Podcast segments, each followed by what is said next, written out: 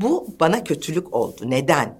Beni sattılar. Hiç mi üzüldüğüm şeyler olmadı? Olmadı mı? Hiç mi haksızlığa uğramadığım şeyler Onu olmadı? merak ediyorum. Hiç mi tacize olmadım ben? İşte babam banka müdürüydü. Annem de e, Türkiye'nin ilk kadın nikah memuruydu. Aa, Evet, Büyükada'da nikah kıyardı anne. Ben babam ölene kadar babama sen değil siz dedim. Evet, babamla böyle bir ilişkim vardı benim. Ölene kadar siz dedim. Ben bir tek şey kıskandım. Baba kızın ilişkisini, o mutlu ilişkisini kucağına alıp seven baba. Nilgün Hanım hoş geldiniz. Hoş bulduk. Ben program öyle gör beni e, görmek istediklerimi soruyorum. Tabii. Merak ettiklerimi. Ne istiyorsan. E, ilk şöyle başlamak istiyorum sizde. Türkiye'de komedyen kadın olmak hep zordur denir. Aslında dünyada zordur denir ve güzel komedyen kadın olmaz denir. Gerçekten güzel komedyen kadın olmaz mı? Yok olur. Neden olmasın? Yani bununla eğer çok güzelliğini ön planda e, yapmaya çalışıyorsan, hep böyle yani samimi ve sahici değilsen, kendini rahat bırakmıyorsan, sadece güzelliğini düşünüyorsan komedyen olamazsın. Ama güzelsin ama bunun farkında bile değilsin ya da farkındasın da sahneye çıktığında umurunda değil.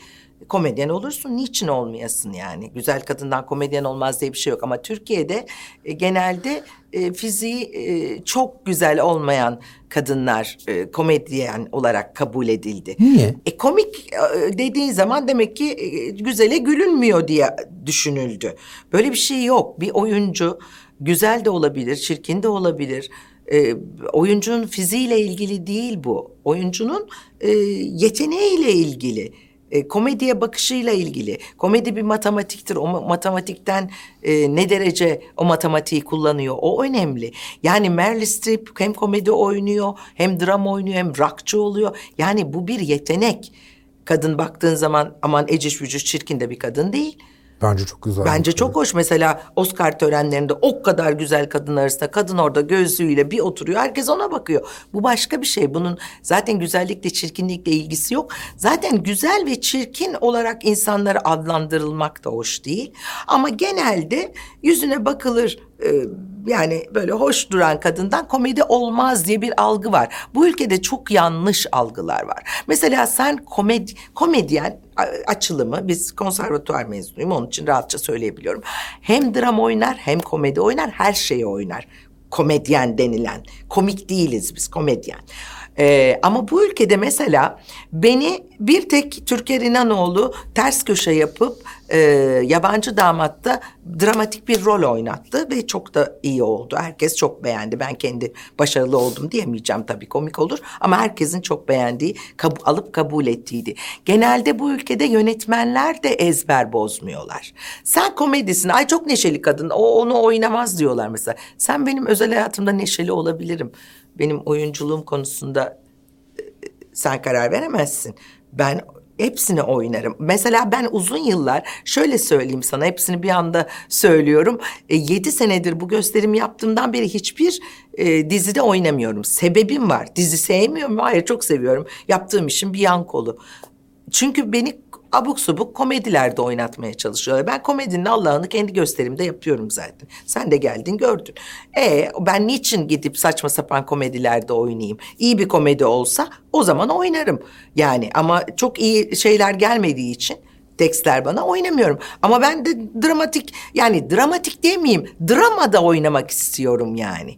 Anlatabildim mi? Öyle teklif bana gelmiyor. Drama deyince yok kadın çok neşeli, komik kadın ya o eğlenceli bir şey oyunda oynaması lazım diye. Bu çok yanlış bir şey. Biz sizi hep komik ve eğlenceli yüzünüzü görüyoruz. E tamam. Hep. Bu benim Hep. karakterim olabilir.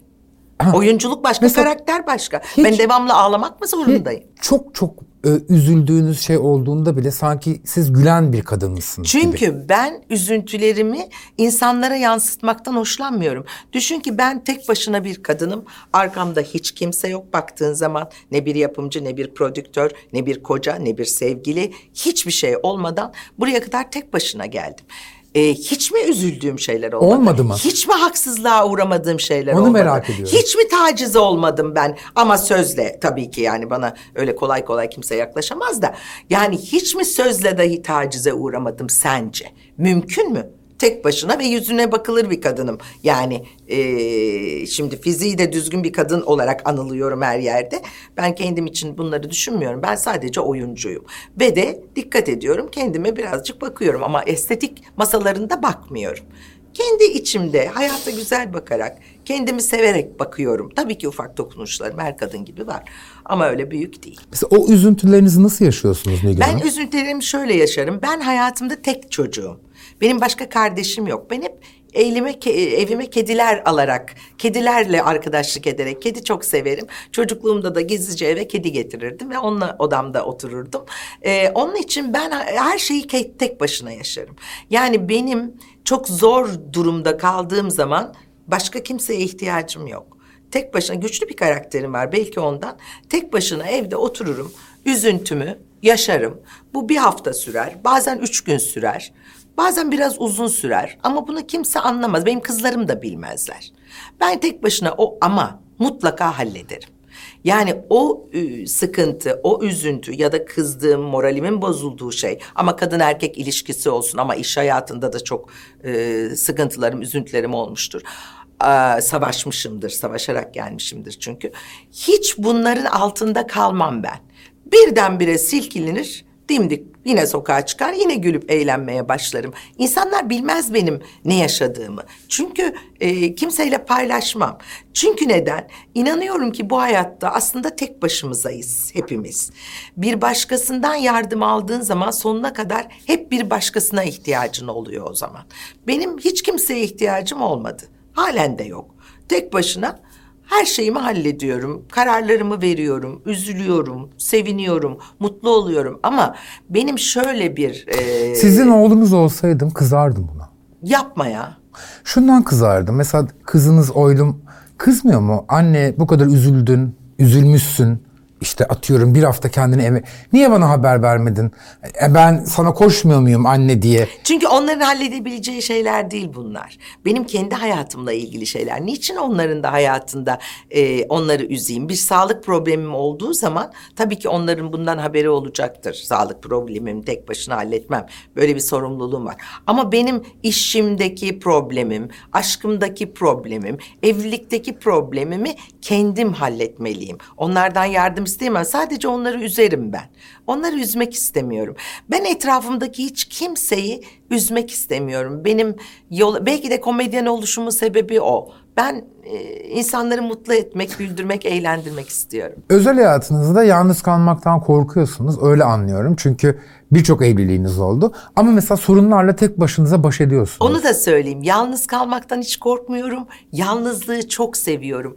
Flörtlerim Flört diye başladıklarım evlenmek istediler üç eşimde. Hatta ikinci eşim dedi ki ben böyle illegal bir hayat yaşayamam dedi. evet gerçekten. İkinci eşim Merve'nin babası. Ee, ben le- illegal bir hayat yaşamak istemiyorum dedi. Dedim ki bak ben yeni ayrıldım. Bir süre böyle gitsin. Yok evlenmek istiyorum evlenelim ben. Hayatımızın legal olmasını istiyorum dedi. Öyle evlendik. Sonra geçinemeyince ben sana demiştim dedim.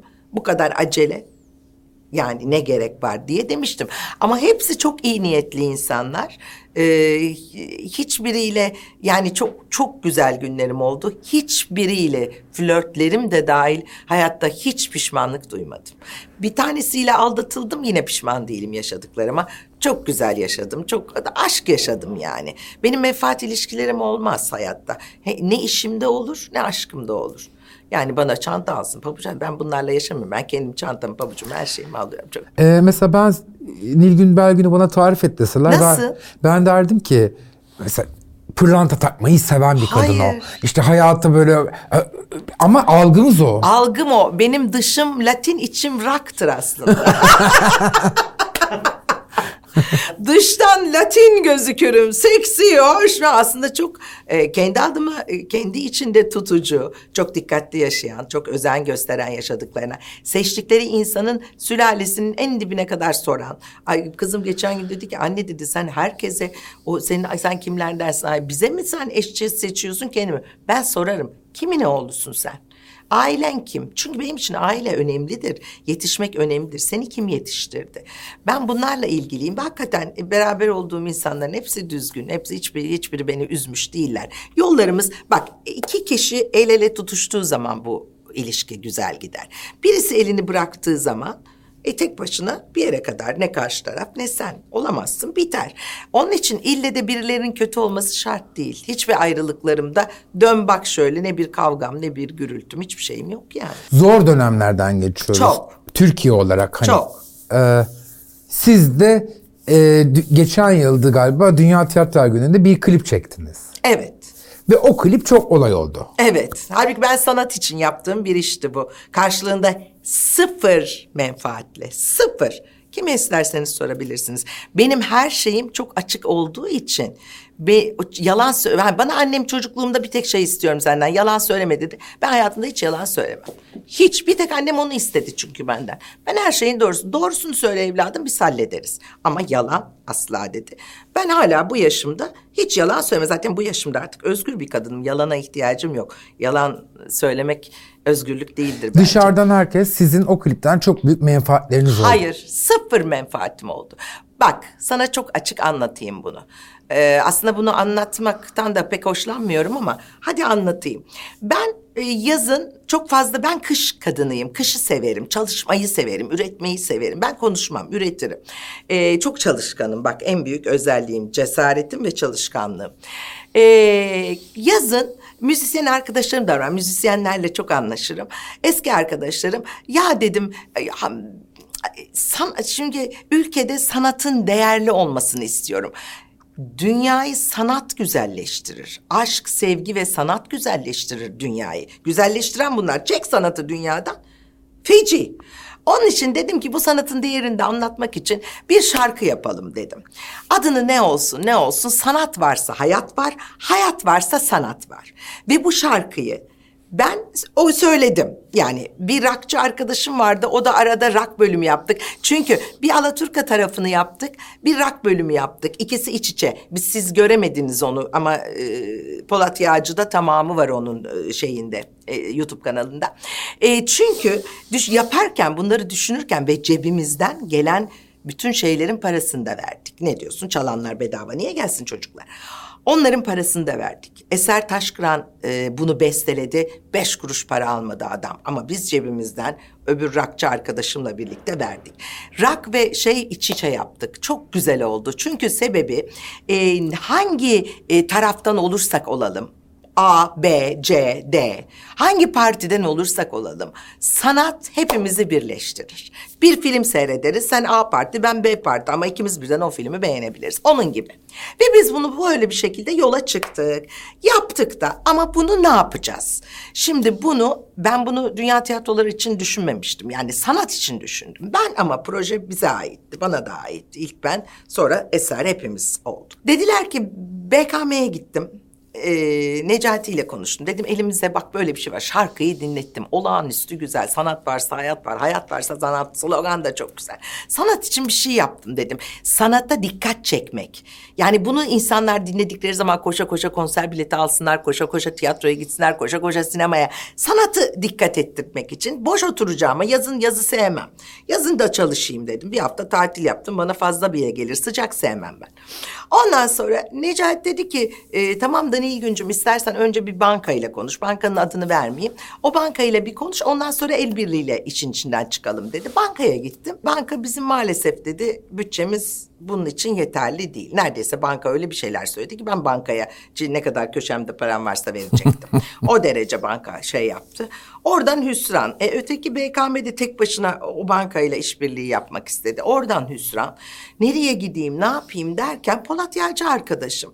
Ya Polat dedim evden telefon ettim. Ya ben bir şey yaptım dedim. Bu sanat için yani sanat varsa hayat var, hayat varsa sanat var diye bir şarkı. E, şarkımı söyleyeceksin. Yok dedim şarkı söylemeyeceğim. Ben bunu dedim Tabii ki ben okudum ve çocuk okudu işte ka- karışık okuduk. Ben dedim bunu dedim klip yapıp yani We Are The World gibi bir şeyle bir sunmak istiyorum dedim. Yani sanata e, dikkat çekmek istiyorum dedim. Sen bana bir yol gösterir misin? Gel bir konuşalım dedi. Gittim Polat'a. Polat'la konuştuk. Bir Kültür Bakanlığı'na bunu sunayım dedi. O dedi, bu dedi, şu dedi. Sonunda Cumhurbaşkanı bu işi destekledi. Ve biz bütün insanlara bunu söyleyerek bu klibi de oynamalarını davet ettik. İnsanlarla tekrar konuşuldu. Benim çevrem, dostlarım ama arayanlar sadece ben değildim. Yani bu üç kişinin arasında olan bir şeydi yani. Ondan sonra onlar aradılar. Ben de onları aradım. Bir kısmımızı ben aradım. Bir kısmımızı BKM aradı. Bir kısmımızı e, yardımcılar, ar- arkadaşlar aradılar. Ve Aldun Bey'i özellikle ben aradım. Ve bu işi hallettik. Yaptık ve geldiler bayıla bayıla börekler, çörekler, çiçekler. Çok mutlu oldular. Ne güzel bir iş bu dediler. Ne güzel. Hatta şöyle şeyler oldu. Sen fazla öne çıktın. e, e, Ben daha birazcık daha uzak kaldım. Benden hemen o şarkının o bölümünü kestik. Önemli olan ben değilim. Önemli olan proje. Ben ne olacak çıksam çıkmasam ben meşhur mu olacağım birdenbire onu yapıp da.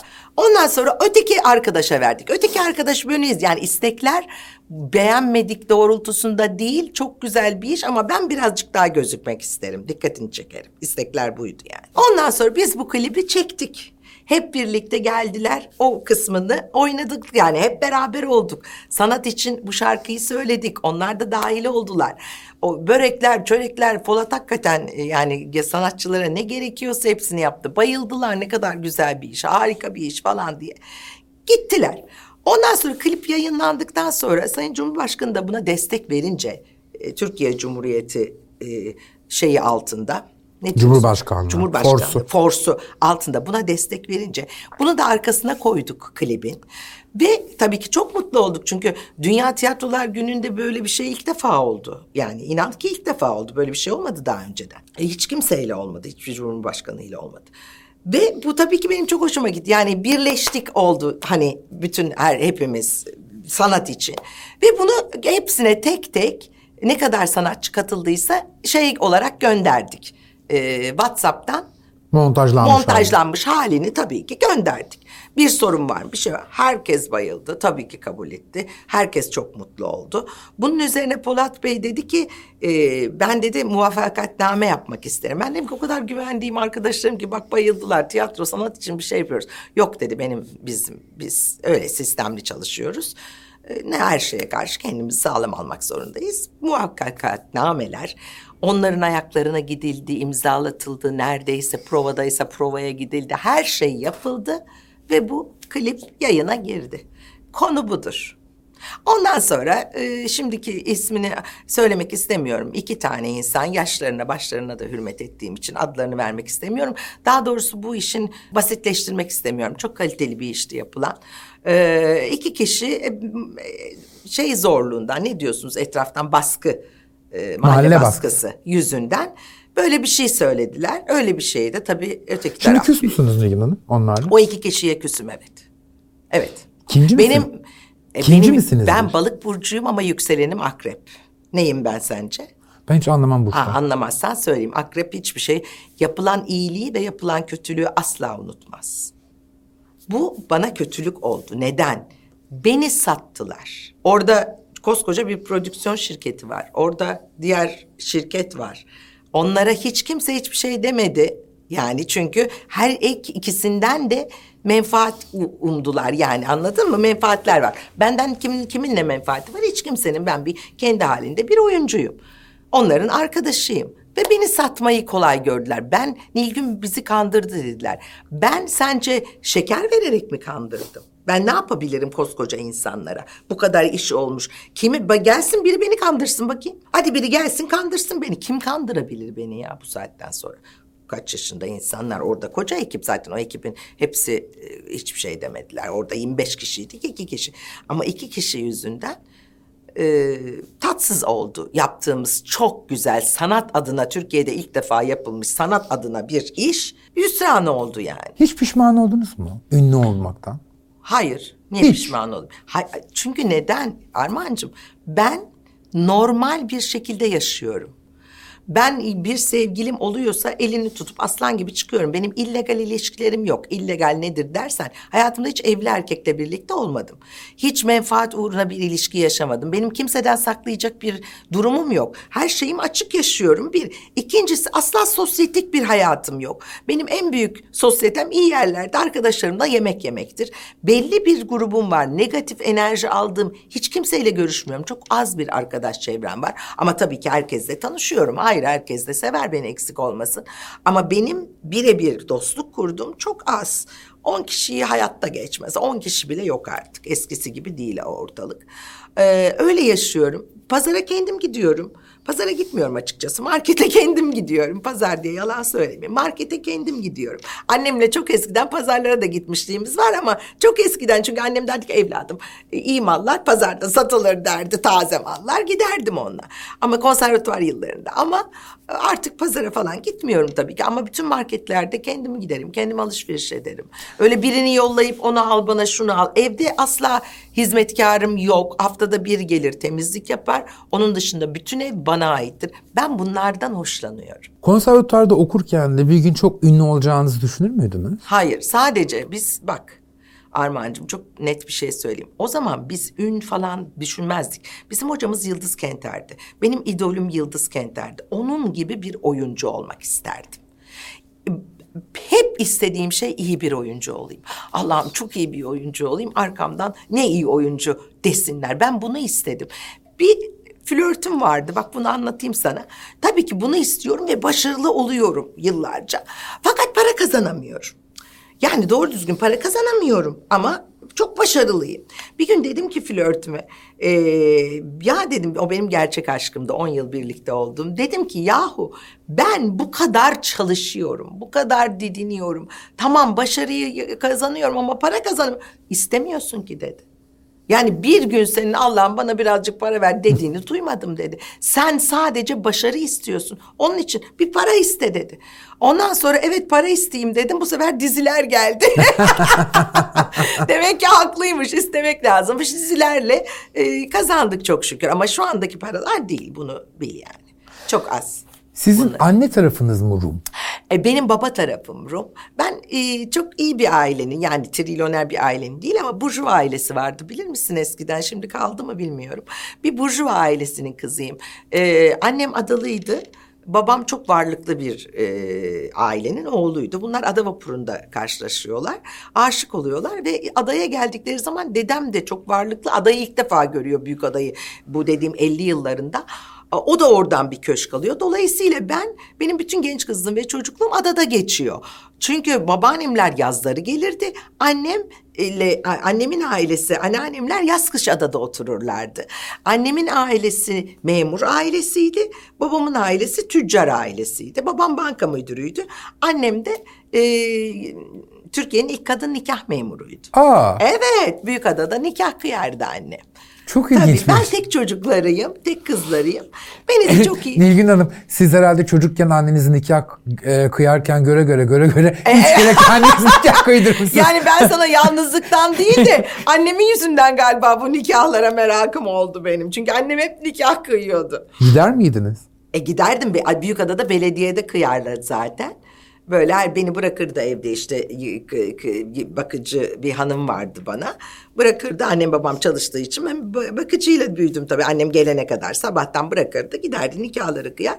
Akşam gelirdi eve. Hatta bir bakıcı e, biraz ayağı sekiyordu da Annem geldiğinde ben topallıyormuşum. Doktorlar geldi, bondu ondu, kemiğinde bir şey yok falan. Çıktı ki ben o bakıcının taklidini yapıyorum. Arkasından baka baka. Ay çıldırıyordu annem ne oldu diye. Çok zor bir piyasada adım adım adım adım Çok. yükselmişsiniz. Çok. Ee, Gerçekten adım adım. Bak hiç kimsenin yardımı olmadan. Bir yapımcı da e, ben bu kadını meşhur ettim diyemez. Alnımın akıyla. Bir adam da o ben arkasında durmasaydım e, yönetmen olarak. Bunlar benim için hiç kimse hiçbir şey diyemez. Bak arkaya piru bak. Ve aslında bizim piyasa birbirinin arkasından dolap çevirmesiyle de çok meşhurdur. Evet, çok. Yani işte televizyon piyasası neyse son tarihte tiyatro piyasası E şu o. anlattığım işte bile dolap oldu işte arkamda. Herkesin kabul ettiği evet. Peki mesela nasıl bunlarla baş ediyorsunuz? Nasıl ayakta durmayı beceriyorsunuz? Çünkü, Çünkü- Bir erkek olarak entrika ile baş etmek bence daha kolay. Çünkü işte astım astık, kestim kestik, dalarsınız filan filan. Ama bir kadın olarak entrika ile baş etmek bir de kadınlara daha kırıcı şeyler yapılıyor. Hemen mesela atıyorum ha işte diyelim siz iyi oynadınız yönetmen sizin sahnenizi fazla koydu. Zaten canım onlar da yönetmenle diye başlayan bir sürü dedikodu olur. Nasıl baş Benim hiç yönetmenli bir hayatım olmadı. Öyle bir hayattan gelmedim yani açıkçası. Ben kendi aşklarımı, kendi isteklerimle yaşayan biriyim. Ee, çoğunluğunda o- onlar beni seçmedi, ben seçtim. Yani seçilmekten de hoşlanmam. O zaman herkesle birlikte olmam lazım. Ee, ama yaşadığım çok zor günler oldu. Mesela bir tanesini anlatayım sana ama isim tabii ki hiçbir zaman vermem. Ee, bir yapımcı e, kur yapıyordu bana. Kur yapıyor, kur yapıyor. Şimdikinde ne diyoruz? Taciz diyoruz. O biz o zaman kur diyorduk. Şimdi o kur oldu sana taciz. Taciz ediyor, kur yapıyor, kur yapıyor. En son dedim ki benden olmaz dedim. Biz seninle arkadaşız, evli barklı adamsın. Yani ben yanlış kapı söyleyeyim sana dedim. Benim böyle sert şeylerim vardır. İşte böyle ayakta durdum. Korkmam ben. Kovulurum korkmam. Aç kalırım korkmam. Bir şekilde bir yerden bir şey bulur yaşarım yani. Böyle bir korkusuzum ben. Ondan sonra eee, öyle güldü etti bilmem ne falan. Ertesi gün yine kalktım eee, şeye sete gittim. Kapıda karşıladılar. Nilgün Hanım dediler. Patronumuz dedi ki Nilgün Hanım biraz dinlensin. Aa, ben yorulmadım ki dedim. O kadar salam ki. Sala, sonra sonra akıllı oldum. Salaktım ilk zaman. Ben dedim hiç yorulmadım. O nasıl yok dediler patronumuz dinlensin dedi. Ve ben yeni bir e, şeye girmişim yeni ev taşımışım eve eve girmedim de yeni ev taşımışım dünya kadar borca girmişim kendime ev tutmuşum kiralamışım. Oraya güveniyorum çünkü çok iyi gidiyor iş. Şimdiki gibi üç e, ayda kalkan bir iş değil yani. Seneler sürüyor çok iyi gidiyor. Geldim ve hayatımın en kötü gününü geçirdim. İşte orada çöktüm yere ve çok üzüldüm. Ağladım. Sonra hayat o kadar enteresan ki öyle bir yerden iş teklifi geldi ki o oynadığım dizi öteki diziyi yerle bir etti. Bak Allah'ın adaleti. Yerle bir oldu o dizi. Çok iyi bir diziydi. Yerle bir kalktı gitti. Ne acayip. Evet yaşadım. Ama ben kırıştırarak, süz, göz süzerek, cilve böyle yaşamadım. Dışarıdan bakıldığımda işte Latinim ama aslında böyle değilim. Ee, dik durarak yaşadım ve korkmayarak yaşadım. Hayattaki en önemli şey cesaretli olmak bir, korkusuz olmak iyi. Niye korkayım? Ben güzelliğimle falan para kazanmıyorum ki.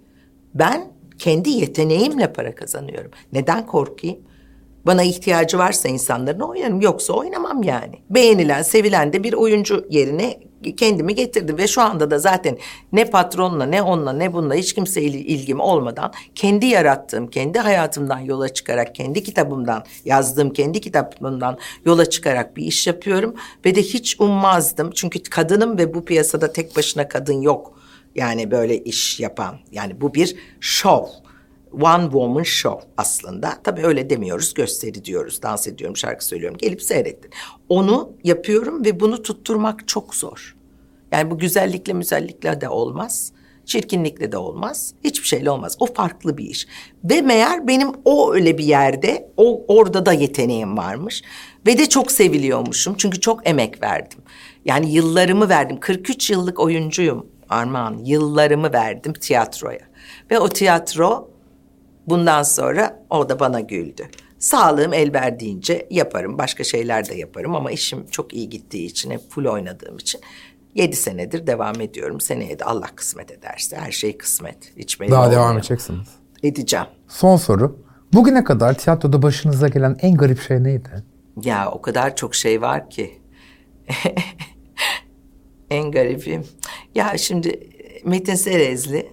Ya iki tane şey yaşadım ama hadi bundan başlayayım. Metin Serezli, e, Can Gürzap, ben, Haldun Dorman bir oyun oynuyoruz. Ya da Metin Serezli. Kadroda. Haldun- Barcelona gibi kadroda. Deli misin? Metin Serezli, Haldun Dorman ben diyeyim bunda. Üç başrol. Daha Ay- Ay- Ayşen Guru da var, o var, bu var. Bir sürü koca bir e, oyun oynuyoruz. Ee, sanıyorum ki e, bir dakika Papaz Kaçtı'ydı oyunun adı. Ve İzmir'e turneye gittik. Sahneye, ben İzmir'e turneye gittik. Ayşen'le ikimiz hava çok sıcak. Kapıda şey yapıyoruz, sohbet ediyoruz. Birden Haldun Bey geldi. Dedi ki şekerim dedi, bu dedi çok yanlış bir şey. Seyirci sizi dedi içeride dedi başka bir kimlikle görecek. Siz burada dedi böyle oturuyorsunuz. Seyircinin dedi bütün dedi şeyini büyüsünü bozuyorsunuz. Kendi büyünüzü girin içeri dedi. Biz baka baka tabii Haldun Dorman patron. Girdik içeri. Bir sahneye çıktık. Haldun Bey Haldun Bey de ne diyeyim ne denir yani Boxer. boxer boxer şimdi kibar boxer boxer şeyi gö- gömleği kravatı üstünde boxer buraya kadar siyah çorapları şeydi çünkü pantolonunu giymiyor sahneye düz çıksın yani şey çıksın diye. İçeride Jilet gibi çıksın. Jilet gibi çıksın diye haklı ben de hep öyleydim içeride oturuyor. Ay daha çok var anlatacak ya neler. Şimdi bu aklıma geldi. Bunun üzerine biz sahnede Metin'le ikimiziz Haldun Bey girecek. Kardeşim bir yağmur başladı açık hava. Kıyamet koptu. Biz oy Metin ne yapıyoruz? Devam et. Devam ettik, devam ettik. Artık oynayacak gibi değil. Seyirci full tıklım tıkış. Biz dedik "İ- i- biraz ara verelim dedik. Bütün ön sıra sana söyleyeyim böyle bir yüz kişi girdi bizle beraber kulise. Şey olmasınlar, ıslanmasınlar. Ve Haldun Don. Ay Haldun Bey Haldun Bey. Ben de Haldun'a gittim dedim. Ay çok iyi oldu Haldun Bey. Sizin büyüğünüz hiç bozulmadı. Güzel hikaye. yani olacak değil. Bir tane daha yine bunu oynuyoruz. Şeyimiz var. Ütücümüz ütülüyor. Benim de bakan karısıyım. Çok şık bir beyaz gömleğim ve üstüne e, giydiğim bir takım e, şeyim döpiyesim var ve Vakko'dan alınmış. Ondan sonra gözüm gibi bakıyorum. Hala kostümlerim bak 680. oyununu oynuyorum. Kostümlerimi 680 kere eve götürüyorum. Her gün götürüyorum. Kostümümü kimseye emanet etmem. Titizim çok. Kostüm neyse emanet ettim. Haldun dedi ki şekerim bir şey olmaz dedi. Burada dedi kadın var dedi. Geldim. Ütücü gitmiş. Ee, ben de güzel oyun asılı herhalde dedim her şeyimiz. Aa, baktım beyaz gömleğim yok. Ay dedim benim beyaz gömleğim yok. Nasıl yok dediler. E yok dedim bak dedim. Canım ütülemiştir kadın başka yere. Oraya oraya ay çıldırdım sahneye çıkacağım beyaz gömlek yok içimde. Haldun küçücük bir mendil geliyor. Ay şekerim bunu koy buraya. Ayol memelerim gözüküyor nereye koy. Derken kadın sen ütülerken o gün düğüne gidecekmiş. Kadın sen ütülerken düğüne gitmeye de bir kıyafeti yokmuş. Ay bu güç bluz çok güzel demiş. Almış bluzu gitmiş düğüne. Kadını düğünden ay, topladılar. Düğünde soydular da getirdiler bluzumu sahneye çıktım. Yani bunun... Çok güzel. Ama yani düşünsene. Bu da geldi başıma.